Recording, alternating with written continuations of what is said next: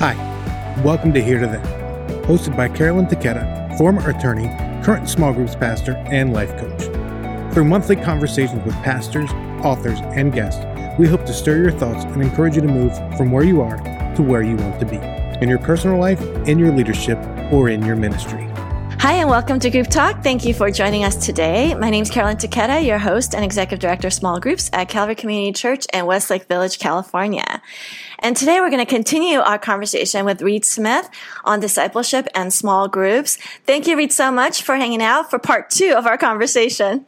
Thanks for having me back, Carolyn. For those of you who may have missed part one, I encourage you to go back and listen. He had some great um, comments around discipleship and what how we know when we're doing it in our groups and we know when we're not, and how do we go about making sure that we honor the Great Commandment and the Great Commission together. Um, and he just gave us some great language, yours as well as a bunch of different quotes. You are very well read, and you remembered all these nuggets from different places, so you can benefit from from Reid's um, comments on that. Lots of wisdom there. Let me tell you a little bit about Reid. He has been equipping group leaders in disciple making since 1996 for 20 years. He was part of the network and small groups uh, from the very beginning, serving as the area leader in the Northwest and then South Florida. Um, in 2008, he began serving in discipleship ministries at Christ Fellowship Church in Palm Beach, Florida, which currently has eight multi-sites and over 400 staff. Um, and he, the whole time, this is a little bit unusual for you because I know some people in ministry move around here and there, but you've been in discipleship and over small groups for your whole career in ministry. Is that right? I sure have. Yeah, that was something that, that God laid on my heart. Uh, even fresh out of seminary uh, from Fuller, it was uh, it was something where I just knew I wanted to be involved in adult ministry, helping to empower God's people for mission. I felt like the best way of doing that was going to be through small groups, and so uh, I've always uh, been a part of helping people connect and grow together in their walk with Jesus. And you've done that not only in the churches you've served, but you've also done that um, with other pastors as a consultant, a trainer, as an author for smallgroups.com and LifeWay's Ministry Grid. And you've mentored me, you've mentored a bunch of other people along the way, and you have such a passion for building biblical community and discipleship through groups, which is why you are the perfect person to ask about this. If you want to hear a fun story about Reid, you can listen to part one about how Reid and I met. But I'll say again, he is is not only one of the sharpest small group pastors I know, but he is definitely one of the nicest guys in small groups ministry and a, a spiritual big brother that I really respect. So thanks for doing this for part two. Thanks, um, Carolyn. Honored. Oh, well, we'll pick up. Um, we left, we left part one in a slightly kind of a down, kind of a low point, because uh, we were talking about um, when we know what are indicators that groups are not discipling well, and um, and you pointed out a few things that related to inward focus, lack of support and love one another, um, a fixation on curriculum or depth, or just basically yeah. Um, unhealth. And so let's. Um, turn the corner. Let me ask you this you know, when a group gets stuck or is, seems unhealthy and not balancing the different pieces that we need for a healthy biblical community, um, how much of that is, do you think, the responsibility or the fault, for lack of a better word, of the leader? Uh, there's it's it's primarily going to come back to the leader, but but I would always ask um, myself as the point leader for group life where I serve that do does am I am I ensuring that that leader is developing healthy relationships with other leaders here. So, depending on the size of your church and uh, the tiers of leadership that exist uh, within your leadership structure at the campus uh, or your church, it, it's it, I think the the linchpin toward a, a group leader being healthy, him or herself, is going to be their own connectedness with other leaders. Who's making investments into their life? You know, what kind of deposits are being made? How are they being led? You know, so I'm always going to quickly look back at myself. You know. so it's all your fault, really. It's all our fault. And basically, all of our listeners are small group point leaders. So, yeah. so you're just basically saying it's all our responsibility. That's right. You know, I'm my biggest critic. So, but uh, but in all seriousness, you know, I I think um, it's it's critical if you have a large enough group life uh, where you serve or uh, that that you're experiencing community with with other leaders um, right. and uh, and if if there's if there's deposits that are being made into your life uh, if you're being led well then there's going to be a correlation between that and how you're leading but at the end of the day at the end of the day this is where I'll bring it back to down more to uh, the individual level and individual responsibility uh, it does come down to um, to the group leader and and where they're at in their own relationship with Jesus. How so? I would always need to ask myself as a group leader, uh, and this these are questions that apply to all of us uh, leading groups. That how am I cultivating my own relationship with the Lord? Um, you know, the, the, one of the uh, landmark studies on healthy group leadership that have been, that's been done uh, is by uh, Jim Egli. Oh my gosh, uh, I was just going to quote him, but you beat me to it.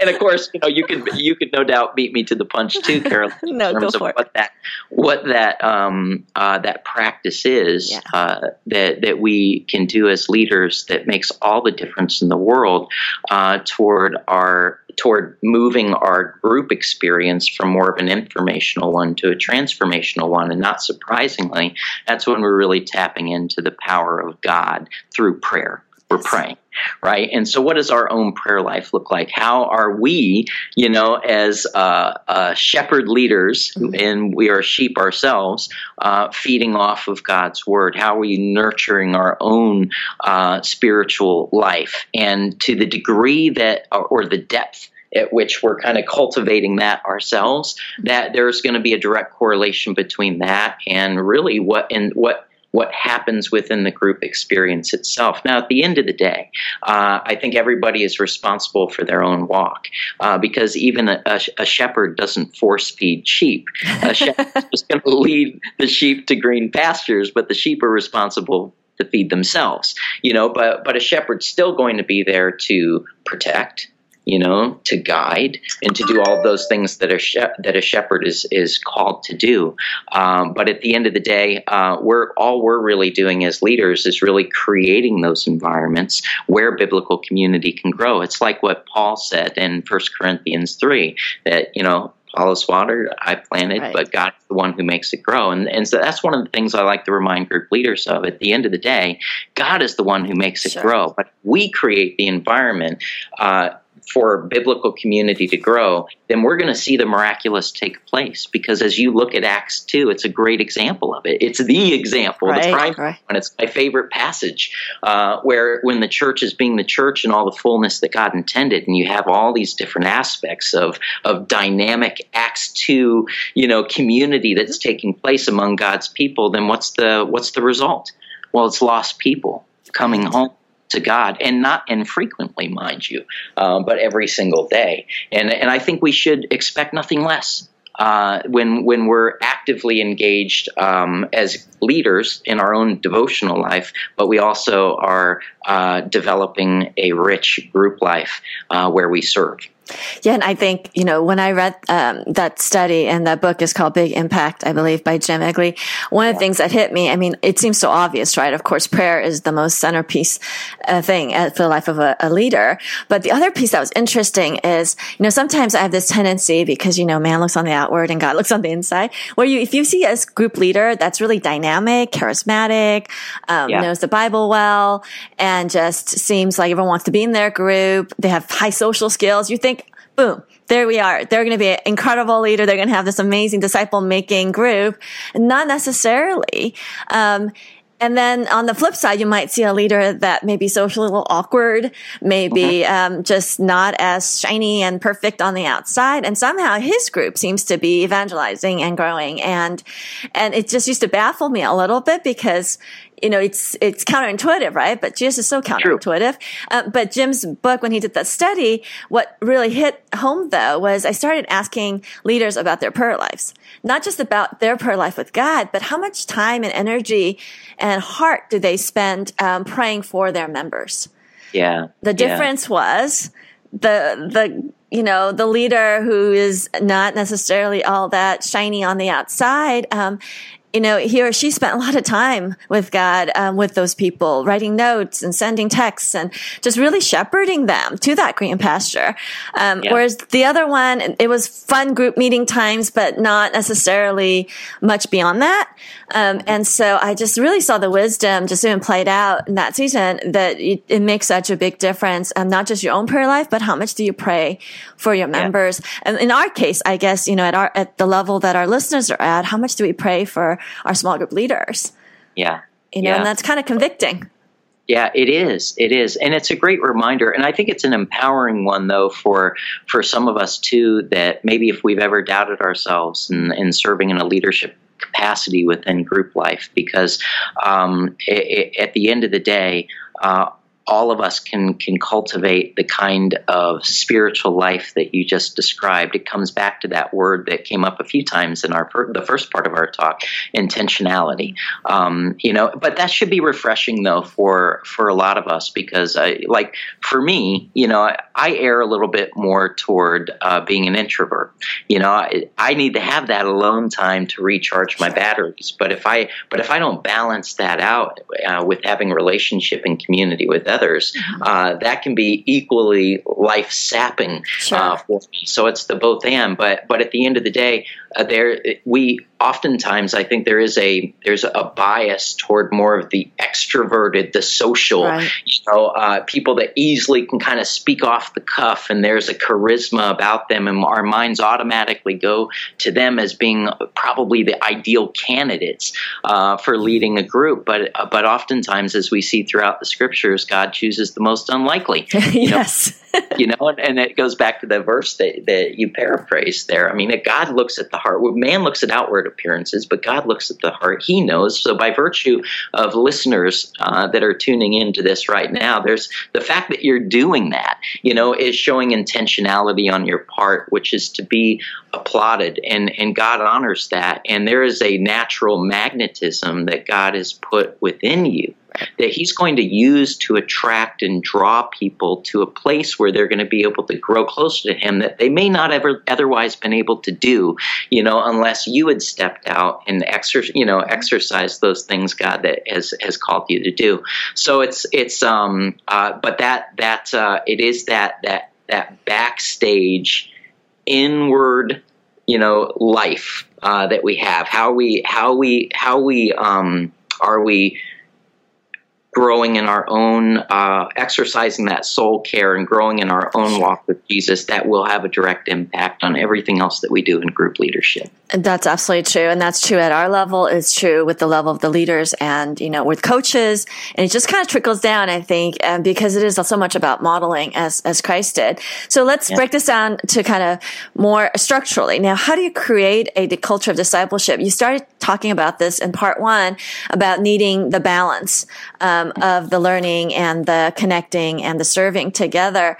Um, how do you do that in a concrete way? Um, just so in your groups, Reid like, do you mandate? Okay, you you everyone has to serve three times a year, and everyone has to have five barbecues for fellowship, or you know, how do you how do you break this down?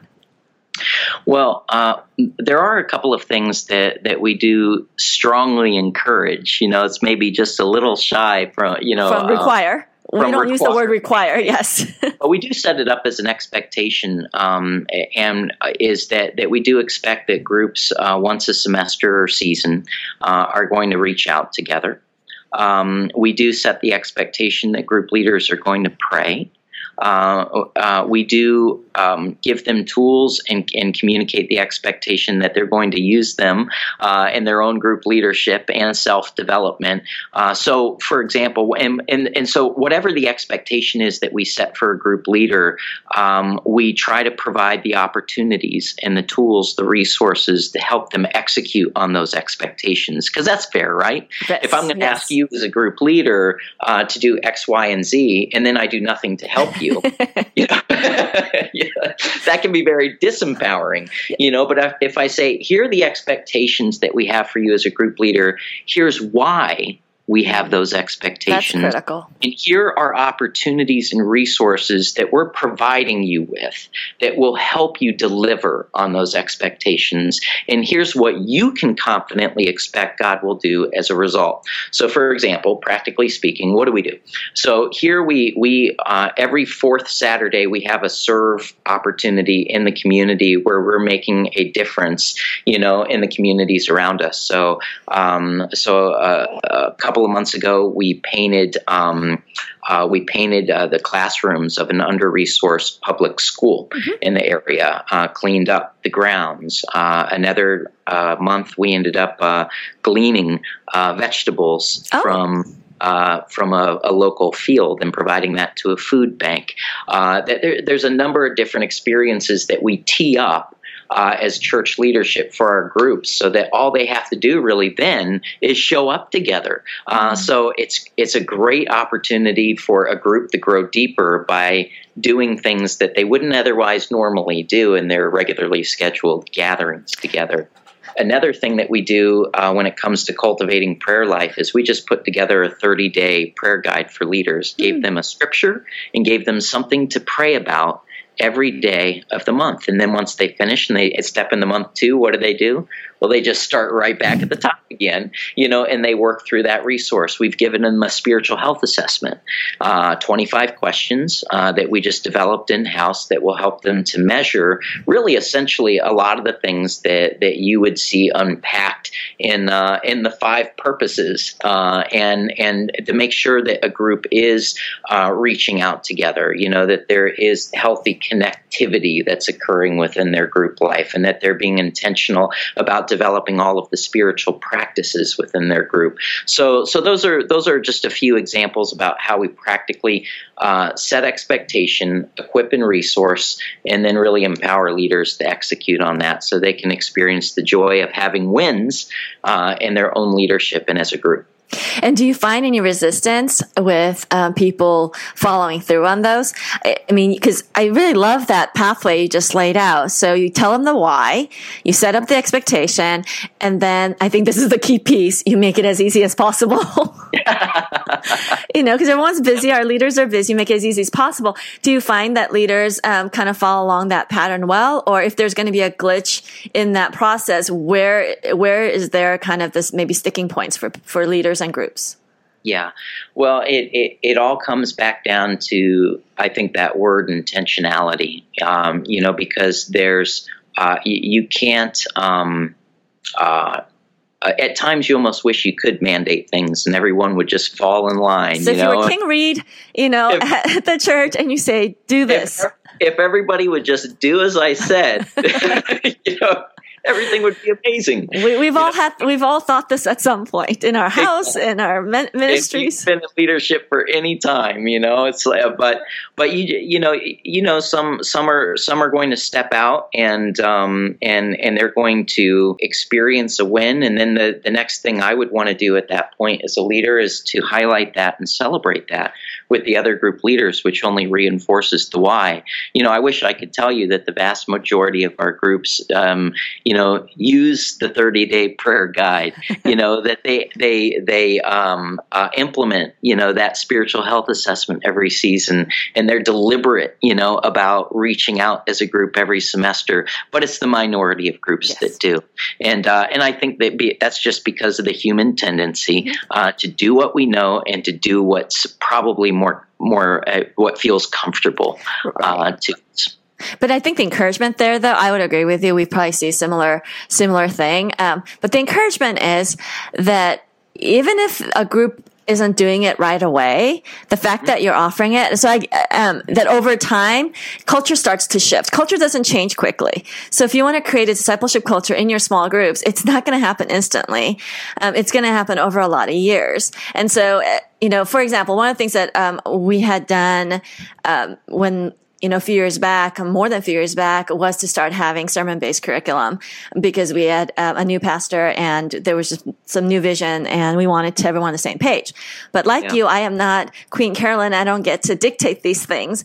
And so I could only strongly recommend that they join us, that groups yeah. leaders and join us and do this uh, material together. So the first year we did it, um, we had maybe 30%. Um, that did it. Um, and I was so discouraged. And then, you know, what was cool was, um, the, my boss at the time was like, 30%, that's great because we started out with none. So now we have 30. This is good. Um, and then the next year, it was a little awful though, right? It does. About 70% that hasn't. Yes, because so. this is the way I'm wired and we're wired similarly this way. I'm always yeah, like the most critical of myself. So I'm going, oh, that just wasn't good. And, and, um, but then the next year we did it again. Those 30 really yeah. were blessed. Like you said, the wind then feeds the why again. Um, yeah. so then they were blessed and they, then the little word got out a little bit more. The next year we had 40. The next year we have more. And so now fast forward, you know, seven years or so of doing this. Um, we just did it this fall and we have almost what 80 some percent now doing it. And yeah. it has taken very slow process. But at yeah. the same time, I think that's the process of discipleship because it's not a formula. And this is one, you know, and for me, it wasn't even about that everyone has to do this curriculum. It was more yeah. about the value behind it was for um, a church as, as wide and big as ours and as scattered as ours. We needed a unified language. We need unified vision.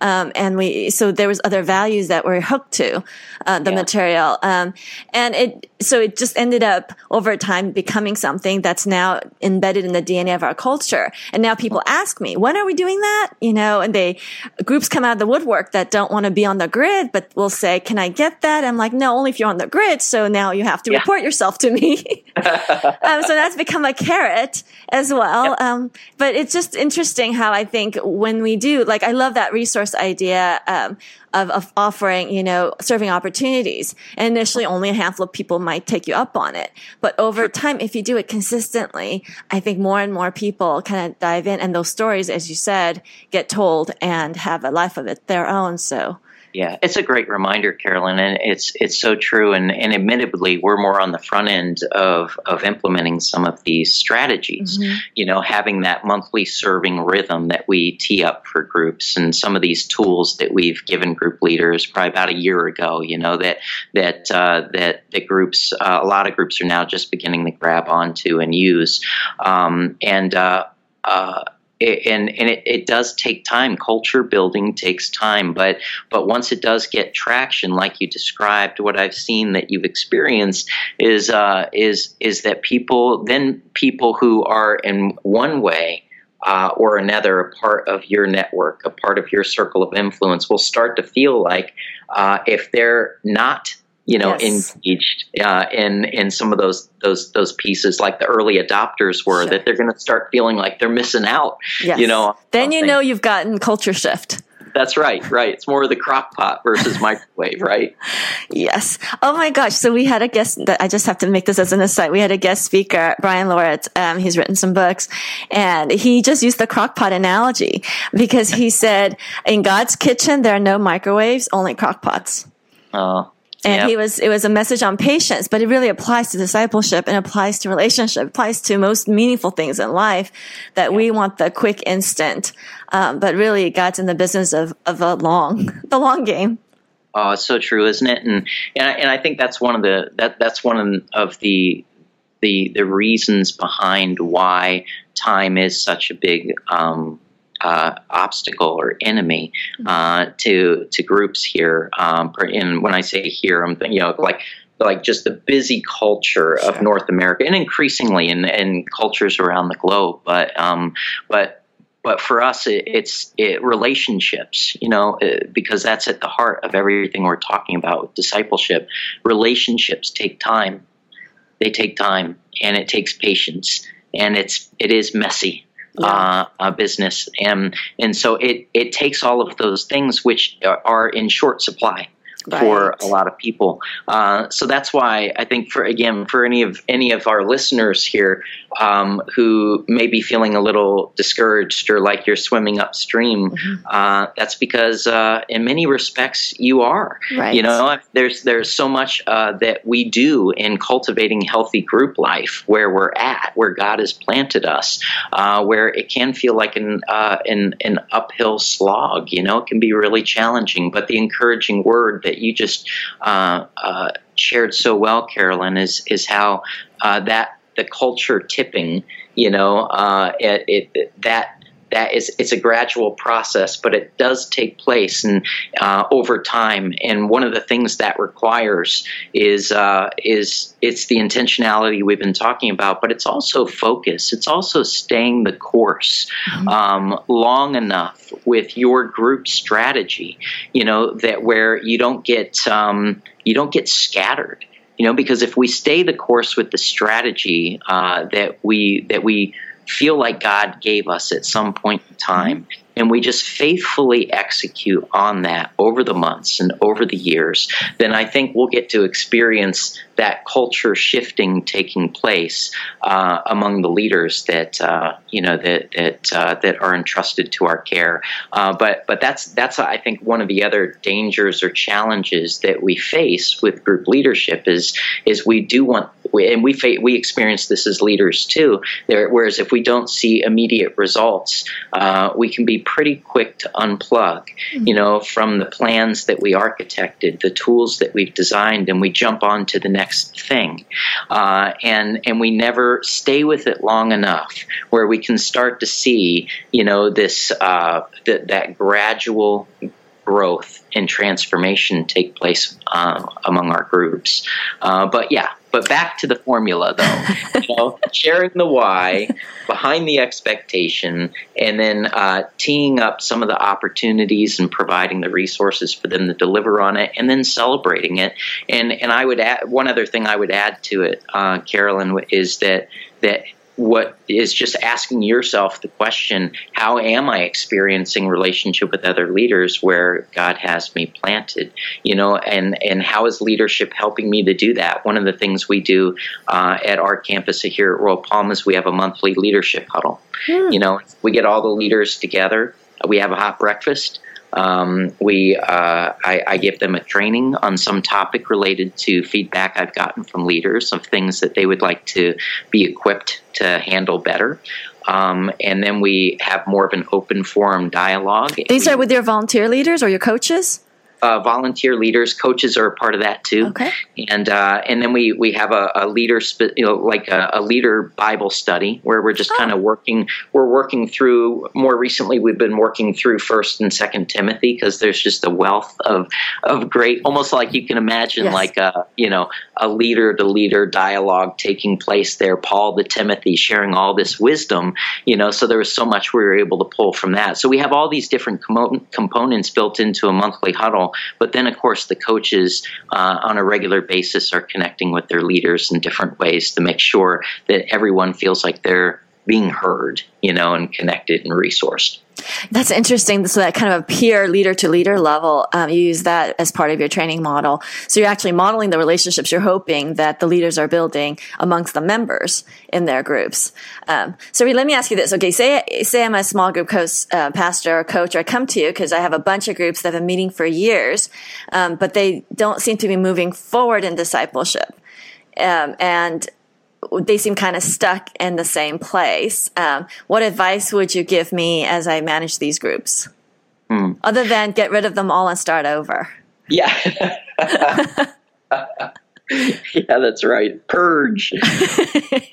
I I think uh, well it, it, it, really is as you would as you know well you know it really comes down um, to every group every group is unique uh, every situation is unique. And so the first question I would be asking myself if I were, you know, practically speaking, um, uh, dealing with something where a group was stagnant, uh, would be I, I would I would want to make sure that the group leader was aware.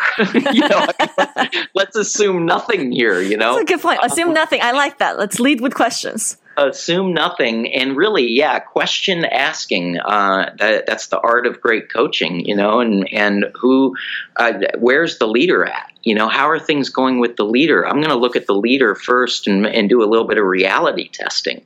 You know, what's their level of awareness? What's their uh, um, understanding of where things are at from the group? Because sometimes I'll hear, I'll, I'll, I won't hear from the leader first. I'll hear from the member yes. of that group you know and uh, and if it's not me directly it's the coach that's working with them so uh, so it's it's whoever that first point of contact and accountability is for that leader and again you know just leading with questions and and and finding out what's their awareness level what's their take on things and then what's the ch- and and then can are you then able to draw out the solution from them? Have they identified uh, more of a solution oriented way of handling the particular challenge you know that that they think is behind why their group is stagnant.